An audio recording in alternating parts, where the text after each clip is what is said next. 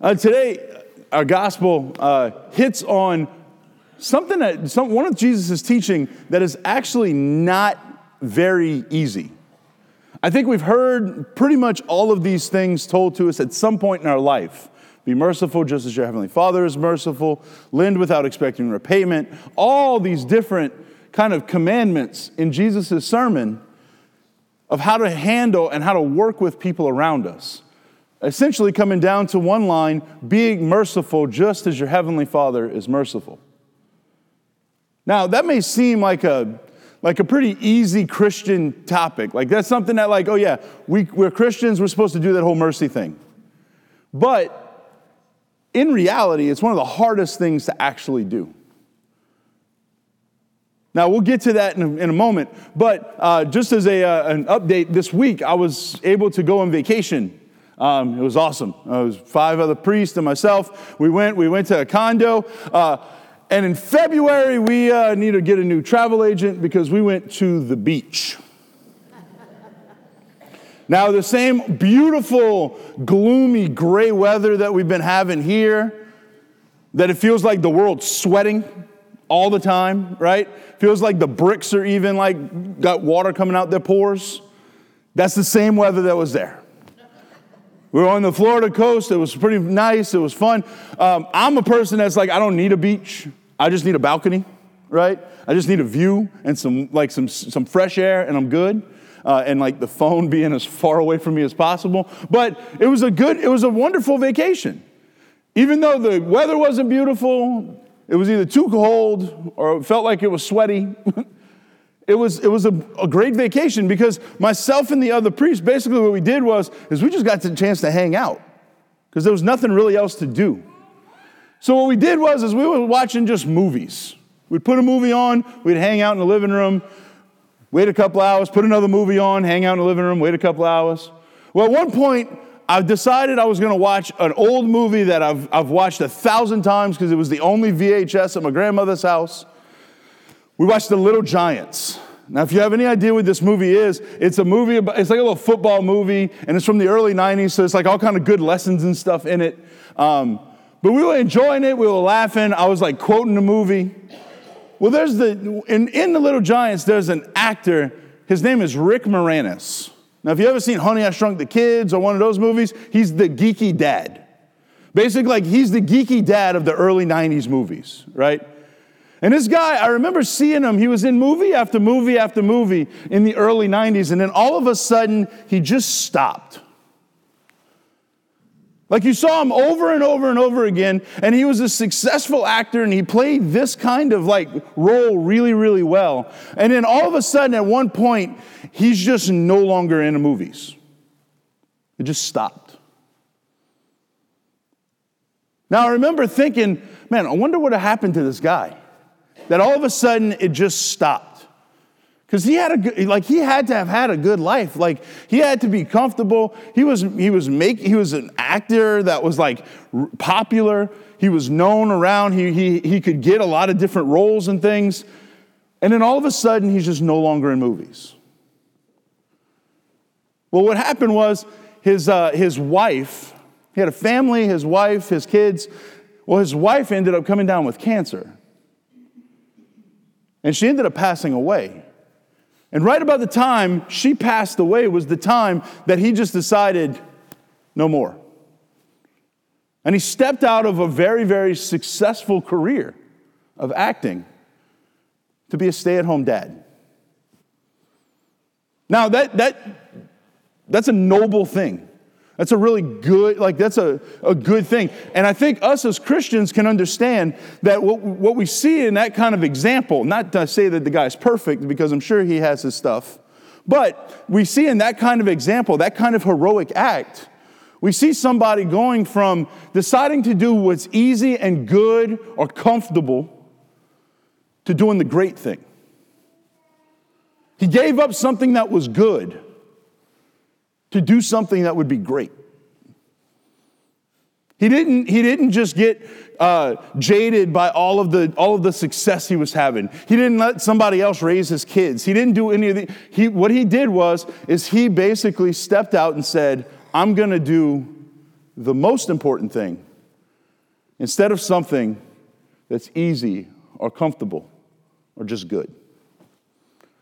See, Pope Francis uh, and Pope uh, Benedict once said, uh, You're not made for comfort, Christians. Christians, you are not made for comfort.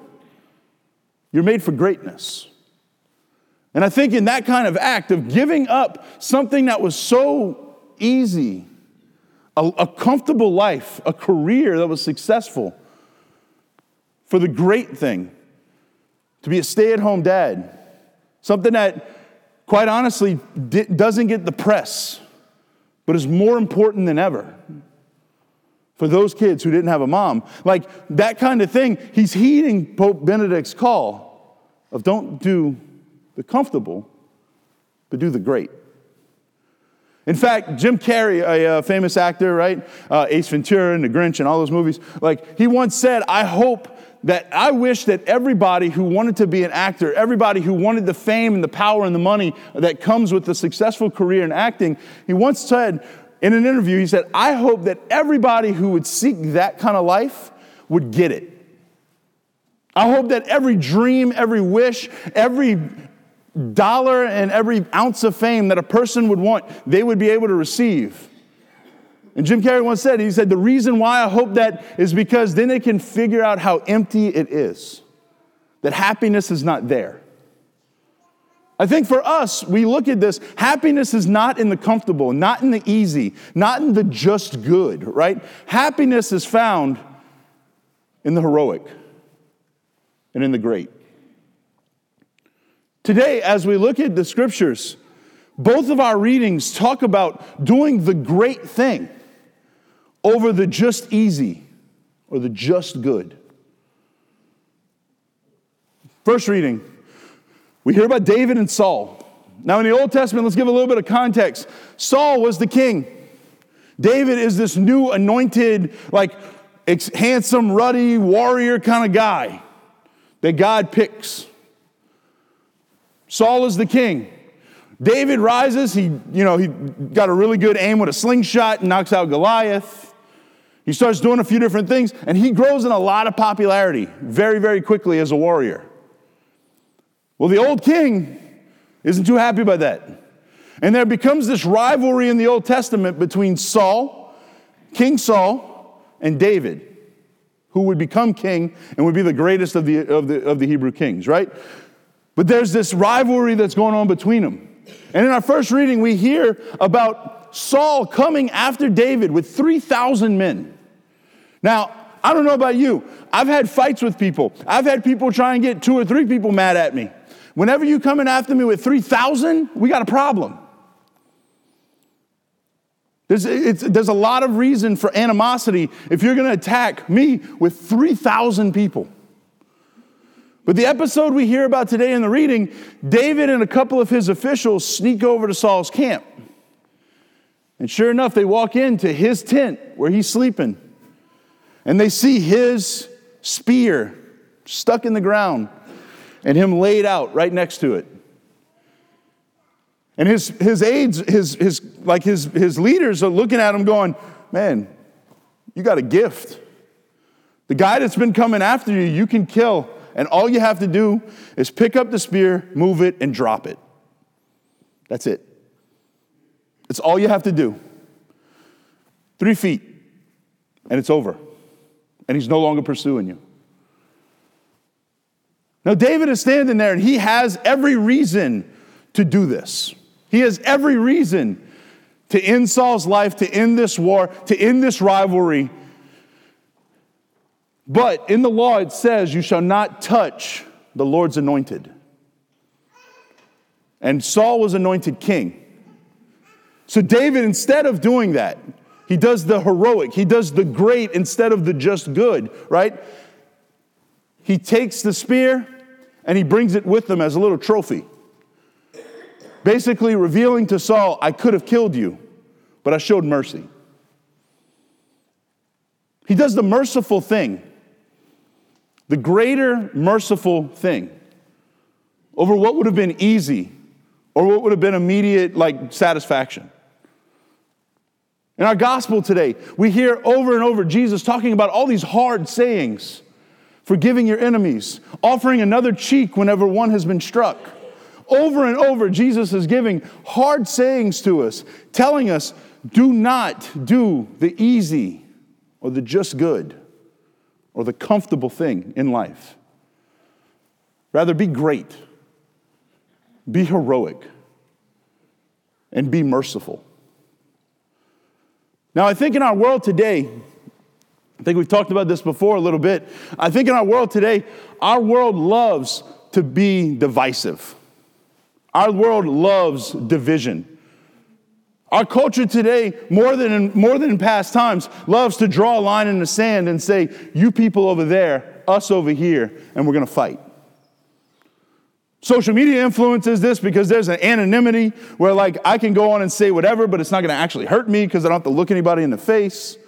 There's a bunch of different reasons. We got a hyper politicizing of the world where every issue makes you more of a Democrat, or more of a Republican, or more of a conservative, or more of a liberal. We constantly are in conflict with one another. And we don't look across the aisle, across the border, and see people. We look across and we see enemies. I know in my life, one of the places that I see these rivalries play out more than ever, and I'm a big football fan, y'all, but like one of the places I see that is when it comes to LSU against anyone in the SEC. Like I remember, I, I know when I look at it, I'm like, you know what? Uh, Ole Miss, we play in Ole Miss? Uh-uh. I can't stand Ole Miss. Right? When I was in college, that was, the, that was like the word leading up to the game. Can't stand Ole Miss.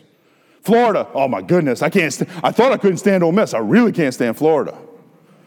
Auburn, uh, no, no, no, no, no, uh-uh, uh-uh. They're to come light a cigar in our field and see what happens, you know? I'm just saying. Anyway, uh, but there's one team that I really can't stand. There's one team that whenever they lose a game, because they never do, right? Whenever they lose a game, I don't care who they play in.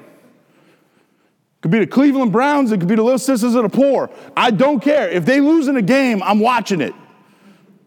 It's Alabama.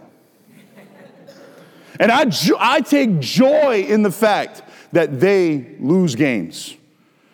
I love watching a game, and this is really sad, but it's being a little bit honest, right? Like, I take joy in the fact uh, that I get to see the surrender cobra going on with all of their fans. And if you don't know what I mean by the surrender cobra, this is what I'm talking about. When the game's over and they can't believe they lost, and they go, oh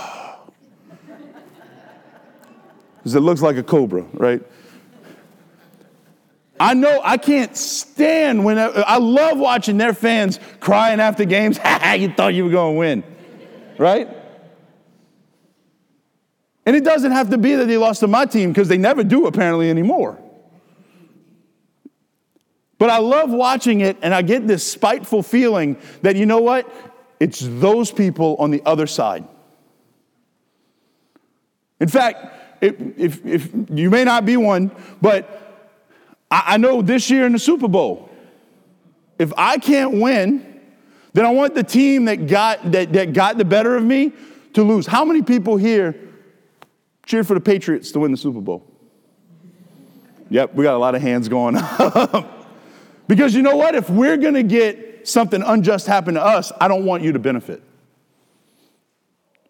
There's a divisiveness that happens in our culture. Now, I'm joking around about the sport examples, but if we replace LSU and Alabama with Democrat and Republican,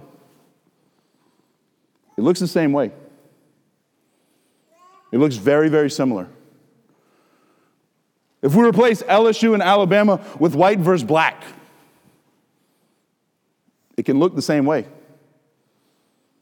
It can sound a lot similar. Our culture today does not breed unity. Our culture today breeds divisiveness. And we as Christians are called to be merciful and to rise above what might be good or easy or comfortable. And to be heroic, to be great, and to be merciful like the Lord. God has every, God, if He wanted to, if we wanted a God that was just and only just, we would all be in a lot of trouble.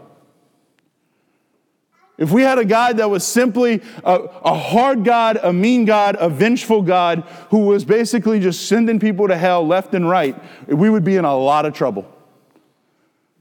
But we have a God who's merciful to the point of, you know what? I'm going to humble myself, become man, die for your sins so that I can have you back, so that I can have you in communion with me. Every time we go to confession, every time we come to Mass and confess our sins, every time we are forgiven, the Lord is bridging the gap. He's erasing the divide. He's showing mercy over justice. And He's inviting us back. Today, God calls us not to be just comfortable, just good or do an easy life. God calls us to be like Him, to be merciful, to be great, to be heroic as we go out. The last words of, the, of, the, of today's Mass are going to be go and proclaim the gospel of the Lord. May we be conduits of God's grace. May we be bridges in a world that loves division. May we be the disciples and the, and the proclaimers of the word that God is calling us to be. Because first, we've received his mercy, and second, we can't help but share it. May our hearts today be conformed more to his as we come to receive him. May we be animated and strengthened by his sacrament, by his word today, as we go out and we're, we're call, and, and answer the call to be merciful like the Father. Even if it's with somebody across the aisle, even if it's with somebody across the border, even if it's with somebody that wears red on Saturday. Whoever it is, may God allow us, may, may God's grace strengthen us to be merciful to others.